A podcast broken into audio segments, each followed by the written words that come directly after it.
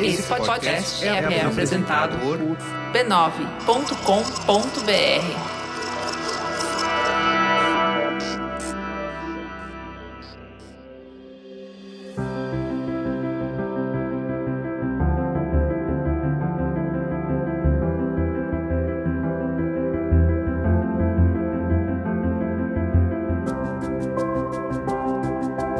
Mamileiros e mamiletes, sejam bem-vindos a Crônicas de um Cuidado, uma microsérie em três capítulos do Mamilos, realizada em parceria com a Johnson and Johnson. Aqui, vamos conversar sobre o cuidado em diferentes fases da nossa vida. Muitas vezes, ao pensar em cuidados, a nossa cabeça já abre uma lista mental enorme de tarefas. Às vezes é tanta coisa que a gente coloca como tem que fazer, que no final a gente solta um... Nossa, tô exausta de me cuidar. Será que precisa ser sempre assim? Será que se cuidar e cuidar do outro envolve necessariamente várias e diferentes ações e instrumentos? E mais, a gente fala tanto de se cuidar e cuidar do outro, será que não tá faltando uma peça nessa equação? Quando é que eu me permito ser cuidada? Para mergulhar nesse universo com tanta delicadeza, a gente vai entrar na cabeça de três mulheres diferentes. Luna vai nos contar sobre as peripécias dos primeiros autocuidados com o corpo feminino. Com Tereza, vamos encarar como cuidar do outro pode nos deixar confusas. E com Bia, entramos de cabeça na sensação de vulnerabilidade que podemos sentir ao necessitarmos de cuidados. Vem com a gente que tem muito cuidado pela frente.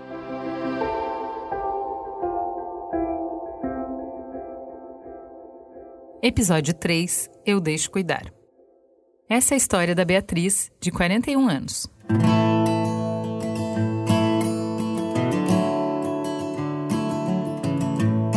A minha história poderia se resumir a... Eu realmente preciso de férias. Mas férias mesmo. Preciso desligar o telefone, sair de rede social, ficar, assim, morgadona numa praia só olhando pro mar, sabe? Claro que eu já me prometi isso várias vezes. Mas é que dessa vez, parece que meus neurônios é que resolveram tirar férias um por um. Ultimamente, eu dei para esquecer palavras básicas. Dia desses, eu estava conversando com um amigo e me faltou uma palavra. Eu fiquei... Felipe, como é que é o nome daquele lugar é, onde a gente coloca comida para gelar? E ele... Geladeira? Cara, eu esqueci a palavra geladeira. Você acredita? Por isso que eu me dei esse ultimato. Quer dizer, os dois neurônios que me sobraram é que me deram esse ultimato. Eu preciso de férias. Minha alma tá implorando. Meu corpo também. Que fique claro, eu sempre me cuidei. Tive aí pequenos excessos, algumas rebarbas dos dias que a felicidade escorre pela alma da gente, sabe? Todos sanados a tempo de hoje eu poder gozar de uma saúde de ferro, graças a Deus. A verdade é que eu sempre gostei muito de ser independente. Saí cedo da casa dos meus pais para estudar em outra cidade.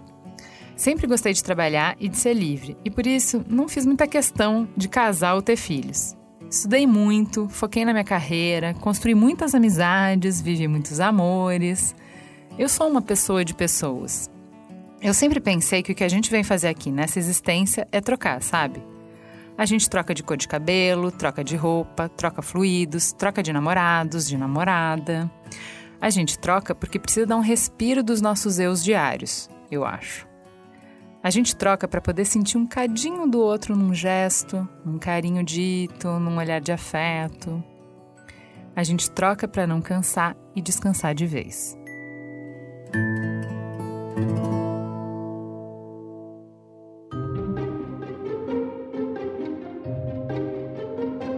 Tô dizendo isso tudo porque imagina que dia desses eu tive uma dor de dente horrorosa. Fui na dentista e ela disse, canal, a gente vai ter que fazer uma pequena cirurgia e você precisa de acompanhante para sair daqui por conta da anestesia. Menina, eu achei tão surreal a exigência de um acompanhante. Eu moro sozinha, eu amo morar sozinha, amo a minha solitude. Eu adoro tomar meu chopp com os meus amigos, em festas, encontro de família, de vez em quando dar uns beijos na boca, viajar. Mas nada como chegar e escutar o silêncio da minha casa. Isso mesmo, o silêncio da minha casa é um tipo de som que só eu escuto. Pois bem, nessa de ser independente, eu ignorei a exigência da dentista e fui sozinha mesmo. Chega lá e ela, olha, Me desculpa, mas sem acompanhante não dá pra resolver esse canal. E eu lá morrendo de dor. Não deu pra segurar, eu nem pensei direito, peguei o telefone pra falar com a Maria Helena. Maria Helena é uma amiga que eu tenho que mora perto da minha dentista. Olha, ela chegou no consultório em dois tempos e pronto. Lá fui eu pra cirurgia. Ainda bem que ela tava comigo. A dentista tinha toda a razão. Eu saí muito grogue, falando lé com cré, e Maria Helena que dirigiu meu carro, levando nós duas até minha casa. E olha que ela odeia dirigir. E não para por aí. Todos os dias ela passava aqui na minha casa, trazia uma sopa, um suco, um potão de sorvete. Ela sabe que eu amo, né? E mesmo eu insistindo, mesmo eu falando que não precisava, tava lá Maria Helena todo dia aqui de manhã.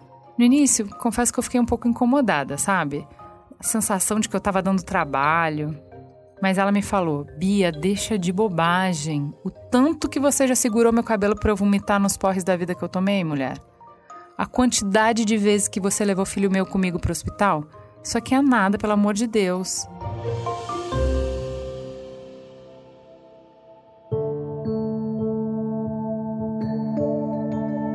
Depois que ela falou isso, eu fiquei pensando, sabe? Olha só. Precisou Maria Helena, uma das minhas melhores amigas, jogar na minha cara o tanto que eu já fiz por ela nessa vida para eu poder, enfim, aceitar sua ajuda sem ficar ressentida. E eu não fiz tudo isso que ela falou esperando por nada em troca, sabe? Eu fiz porque ela é minha parceira de vida e porque eu amo ela, né? Eu acho que por ser mulher e por sempre me virar sozinha, eu aprendi meio errado. Que quando o outro vem demonstrando qualquer sinal de ajuda, é como se jogasse um holofote na minha cara onde aparece piscando, você é fraca, você é fraca. Que se alguém cuidasse de mim, ia ficar claro que eu sou incapaz e assim eu ia ter menos respeito. Mas nunca é tarde pra gente desaprender, né? E eu tô aqui, com meus quarenta e um anos, pra dizer, aceitem os dengos que a vida quer dar. Aceitem as férias que puderem tirar. Aceitem os cafunés em forma de vento no rosto. Aceitem os sorrisos de criança, os bolos quentinhos saindo do forno, e as amizades como a minha com a Maria Helena. Aceitem que vocês podem ser cuidadas. E tudo bem, tudo muito bem.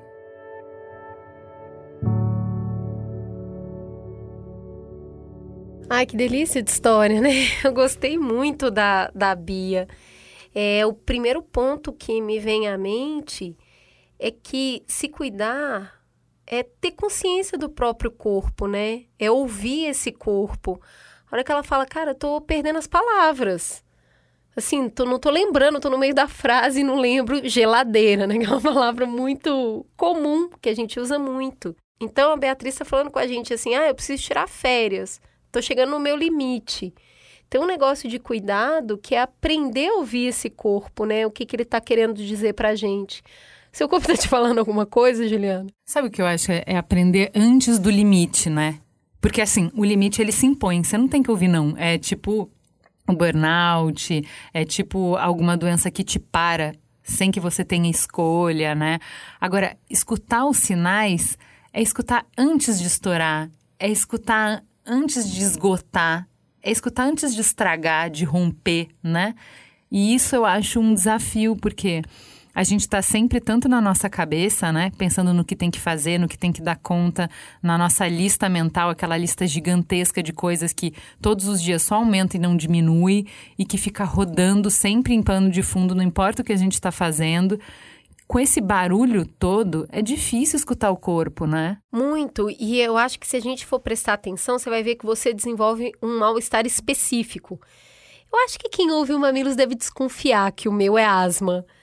Quando eu tô exausta, assim, começa a me faltar o ar de verdade. Claro que eu tenho isso por outros motivos, mas também me ataca quando eu tô exausta, quando eu tô no meu limite. E, e é complicado, porque a gente acostuma com o mal-estar, né? Uhum. E isso não é legal. Então, tem gente que é, ah, é o meu estômago. Fala aí, Juliana, o seu. Menino, meu estômago anda, faz tempo que ele não anda aparecendo, né? Sim. Mas eu ficava bastante com dor de estômago, refluxo também.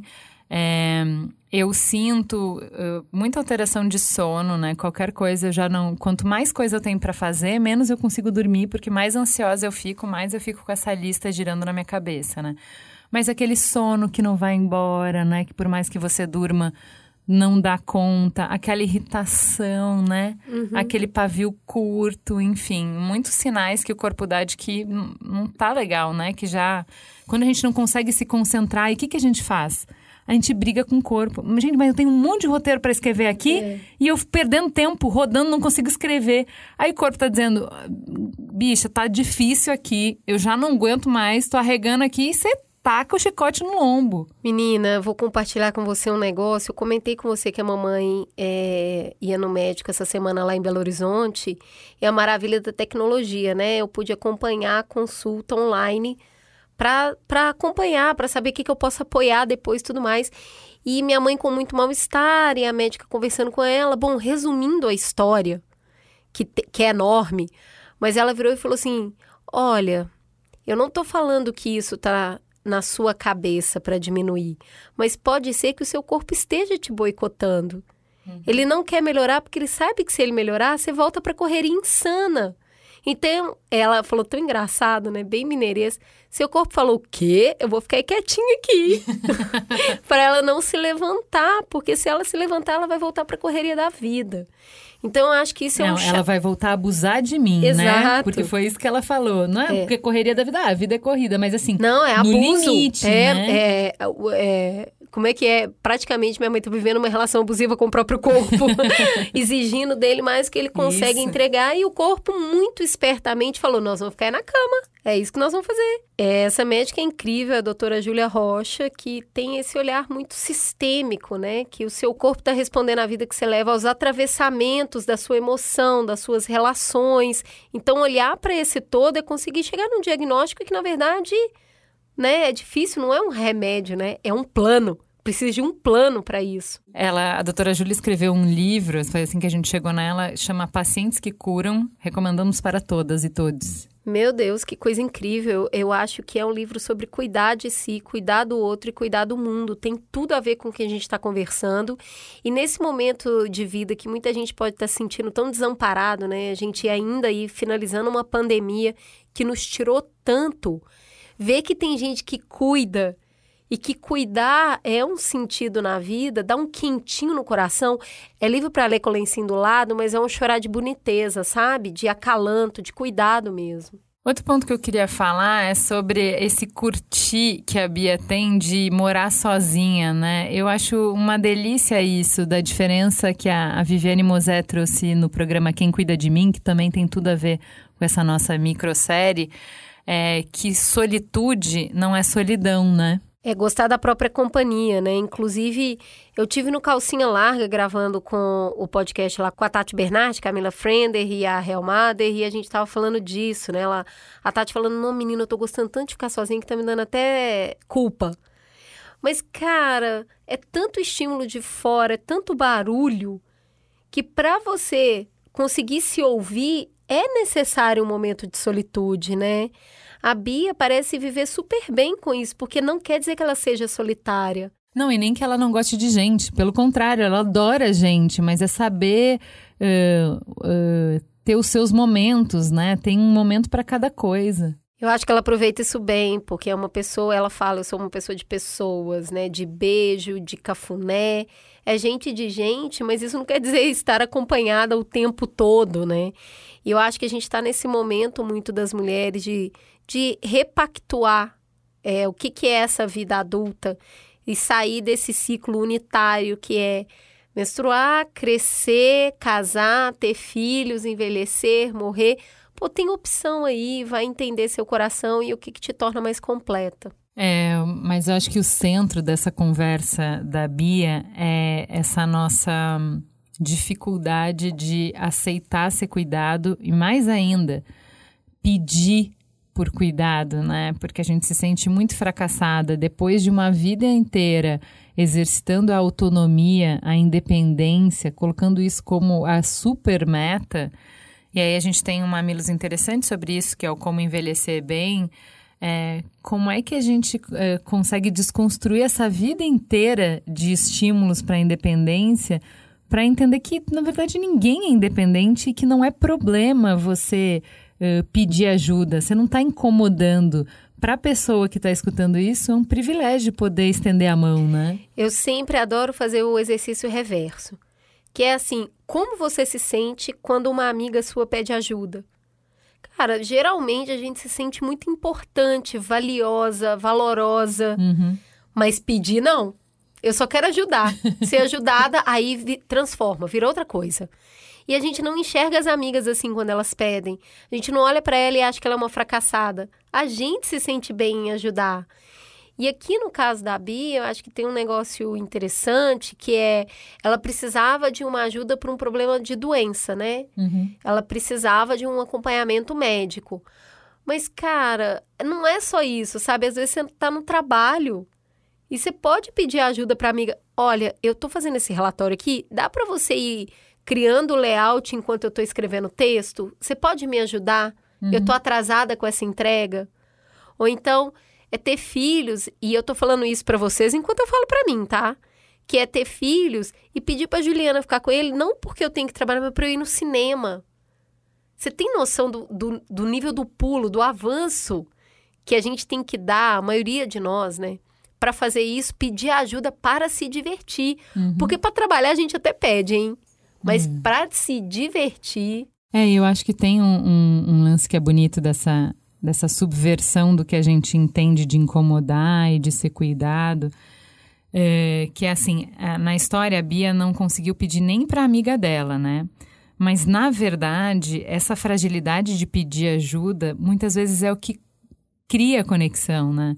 Eu já contei pra Cris, é difícil você saber quando começa uma amizade, né? Porque geralmente isso é uma coisa muito orgânica. Tem uma amizade, uma das minhas melhores amigas, que eu sei exatamente o dia que ela começou. Que era uma pessoa que eu era minha colega de trabalho, a gente tinha até uns paus no trabalho, nem era assim super melhor é, convivência. E ela me dava carona porque eu morava perto dela. E aí ela falou um dia, olha, eu só preciso parar numa clínica que eu faço depilação a laser, mas é quinze minutos e a gente vai, tudo bem? Eu, ah, tudo bem. Tô lá na clínica esperando, já é meio estranho, mas assim, ok, é só uma parada pra ir pra casa. Daqui a pouco a médica me chama. E eu, o que que foi? Ela pediu pra você entrar. E eu, hã? Aí eu chego lá, ela tava apavorada, ela falou, você me dá a mão? Ai, meu Deus! E pronto, amigas para sempre e tal, assim, essa, esse momento, assim, foi uma coisa de ternura tão grande. E eu acho que é isso, né? Quando a gente se permite essa fragilidade, pode ser com uma pessoa que você não tem essa intimidade. A intimidade vai ser criada por essa confiança, né? Por essa, por essa abertura que você deu pro cuidado, é, estabelecer o laço. Eu também já fui a pessoa que pedi, né? Uma vez eu pedi... É, para uma menina que trabalhava comigo, a gente já até tinha relação, mas não era a melhor amiga. Ela muito novinha, e eu pedi, eu virei para ela uma hora e falei assim, olha, eu tava bem no início da gravidez, e eu falei, eu tô sangrando muito, eu acho que eu abortei, eu preciso de alguém para ir comigo. Nossa, no hospital. Sabe, olha só, não dava para eu pedir pro merigo vir, não dava para eu pedir para uma amiga, era ela que tava ali, sabe? E ela me estendeu a mão, hoje ela tá grávida, ela participou das minhas duas gravidezes. Então, acho que quando você se abre para pedir ajuda, isso pode ser o primeiro passo de uma amizade enorme. Então, não necessariamente você tem que ter um super vínculo para pedir ajuda, né? Eu acho que o momento da amizade é esse, é a hora que você percebe que a pessoa tá te entregando uma coisa valiosa. Aí você fala assim, epa. E aí a tendência é você entregar pra ela também, pra falar, tô te devolvendo o presente, agora a gente tá conectada. E envolve um risco nisso, né? Sim. Envolve um risco nisso. Mas eu tenho feito um experimento interessante que eu queria contar aqui. Às vezes, é... você sabe aquele oi no, no WhatsApp, que a pessoa manda um oi e não fala mais nada? Aí você já sabe, tá rolando alguma coisa aqui. Eu tenho, eu tenho costume de entrar em contato com a pessoa e falar assim, por favor, eu preciso da sua ajuda. Você pode me dar um minuto? Gente, é assim, é uma resposta em cinco segundos, entendeu? Você pode me ajudar, por favor? E a, as mulheres costumam responder muito rápido. O que que foi? Quer me ligar? Quer, eu posso falar agora. Peraí, só um minutinho. É sempre assim. Experimenta pra você ver. Você fala, por favor, você pode me ajudar? Eu tô precisando de ajuda. Caraca, é uma resposta imediata. Então, eu acho que é isso. A gente se colocar nesse lugar de, de pedir ajuda não é só um cuidado. É um cuidar do outro, porque é criar vínculo, é criar conexão, é permitir que os outros participem. E, e façam parte da sua vida de um jeito bom, sabe? Sem competição nenhuma, né? Aqui é no competition. É, isso aí. E eu acho que, assim, a gente é, precisa assumir, né? Eu também volto pro programa de Quem Cuida de Mim, que a Viviane Mosé fala da, que a gente precisa urgente entrar num novo paradigma, que é o paradigma da fragilidade, né?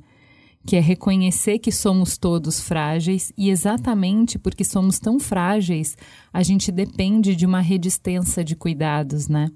Não só dos cuidados afetivos, mas desse cuidado mais amplo da sociedade como um todo, né? De eu entender que uns têm que zelar pelos outros por conta dessa nossa fragilidade. A gente precisa de condições muito específicas para conseguir sobreviver, né? Cara, eu fico percebendo o quanto a gente acaba comercializando muito, né? Essa ajuda. Uhum. Que antes você pedia uma, uma xícara de açúcar pro vizinho, mas agora você pede pelo aplicativo. Antes o seu, o seu chuveiro queimava, uma lâmpada muito alto queimava... Você pedia para o seu vizinho, para o seu amigo, e hoje você vai chamar o faz tudo para fazer. Então, eu acho que é muito fácil criar uma falsa ilusão de independência. De tipo, eu não preciso. Você paga por tudo que você não consegue fazer, né? Você não, não, não pede, porque antes era isso. Obviamente, ninguém consegue fazer tudo. E aí era um sistema de trocas. Eu te ajudo e você me ajuda, né? Pois é, e era assim que a gente entendia que era uma uma tribo, né? Uma sociedade ali, todo mundo meio que se ajuda um pouco. Quando essas relações saem das relações de troca e vão para as relações comerciais, a gente cria essa ilusão de que, não, se eu precisar, eu tenho como resolver sozinho. Não tem, você está só pagando. Uhum. Você não está resolvendo sozinho. Uhum. Você está só comercializando essa troca. E é claro, a vida de todo mundo é corrida, não é sempre que... Você sabe mesmo que a pessoa vai... Você vai causar um transtorno na vida da pessoa.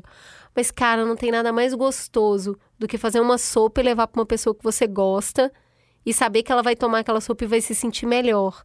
Sabe? Compensa o transtorno que você está causando para o bem-estar que aquilo gera para você e para o outro. E, e eu acho que para a gente conseguir dar esse passo, é muito importante a gente é, refletir um pouco, né? E, e, e sustentar um pouco essa reflexão de que a gente não vai... É... se desintegrar com um não, entendeu? Porque é uma coisa que eu falo muito para os meus irmãos, assim, tipo, se você quiser me pedir alguma coisa, pode pedir, eu, vou, eu me sinto à vontade de dizer não, entendeu? Me pede sem, sem filtro, porque quando eu puder eu vou dizer sim, e se eu não puder eu vou te dizer não, e aí o não não pode ter repercussão, entendeu? Uhum. Você não pode achar que eu não te amo, que eu não, tô, não me importo, né? Não, é só, dessa vez eu não pude te ajudar. Então, acho que dos dois lados tem que ter isso, né? Nossa, vai ser um transtorno na vida da pessoa. Tudo bem, se ela não puder, ela vai te dizer não, entendeu? Não, você não tá botando uma arma na cabeça dela. E você não vai se desintegrar, não é uma humilhação receber um não, entendeu? Nossa, olha que posição que eu fiquei, eu pedi e ela me disse não, e agora? Sabe, amiga, você pode não. Tá bom, amiga, você pode não. Amiga, você pode sim. E beleza. Mas, Juliana, você há de convir comigo que a gente tem uma dificuldade de falar não. Um não bem redondo, sabe? De você virar e falar assim, puxa, essa não vai dar, vou ficar te devendo. Não, cara, você arruma um milhão de desculpa, você mente pra justificar seu não, ou você some porque você simplesmente não consegue falar não.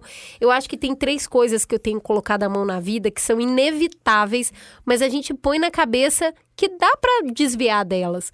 O não, o medo e a dor.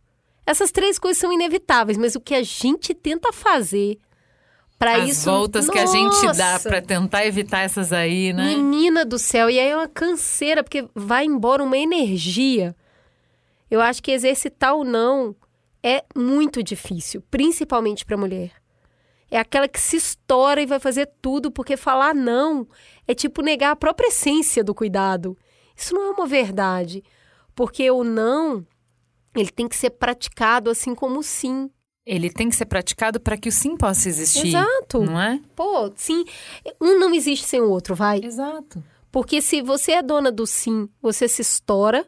Se você é dona do não, você não cria vínculo com ninguém. Então, um precisa do outro e a gente tem que saber usar o negócio na medida certa. Mas tem que falar o não, cara. Eu, outro dia eu estava uh, ouvindo uma amiga que fez o exercício contrário da Shonda Rhimes. Ela faz um exercício que é eu vou falar sim para tudo. Ela tá aplicando aos filhos dela. E a minha amiga falou, eu vou falar não. Mesmo para coisa que eu quero. Eu vou falar não só para ver se eu consigo.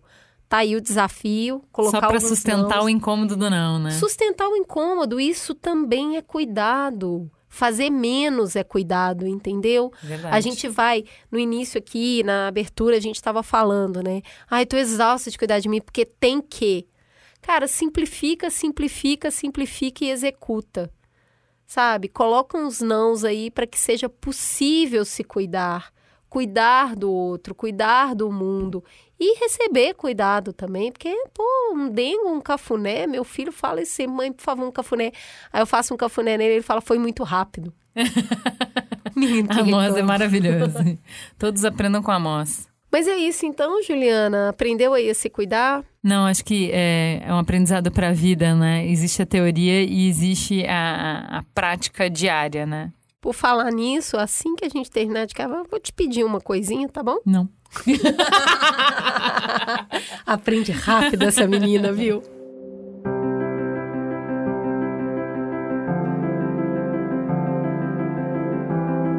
Quem tá sempre acostumada a cuidar, chega uma hora que também precisa receber cuidado. E tá tudo bem. Se permitir receber um afeto faz parte da vida e nos faz crescer e evoluir. Esse também é um dos temas do Care Friday Johnson and Johnson, que une muita troca de conhecimento com influenciadores, conteúdos exclusivos e descontos inéditos nos produtos Johnson and Johnson. Produtos tão conhecidos que fazem parte da rotina de skincare, como Neutrogena e a ciência de Neostrata. Vamos juntos cuidar por inteiro? Siga Johnson and Johnson nas redes sociais em arroba J N J Brasil e aproveite também os descontos. O link está aqui na descrição do episódio. Ah, e dia vinte e três de novembro, às dezenove e trinta, tem a live Care Friday. Não deixa de assistir. Cuide de você e do seu bolso. Care Friday e Johnson and Johnson. Vamos juntos cuidar por inteiro.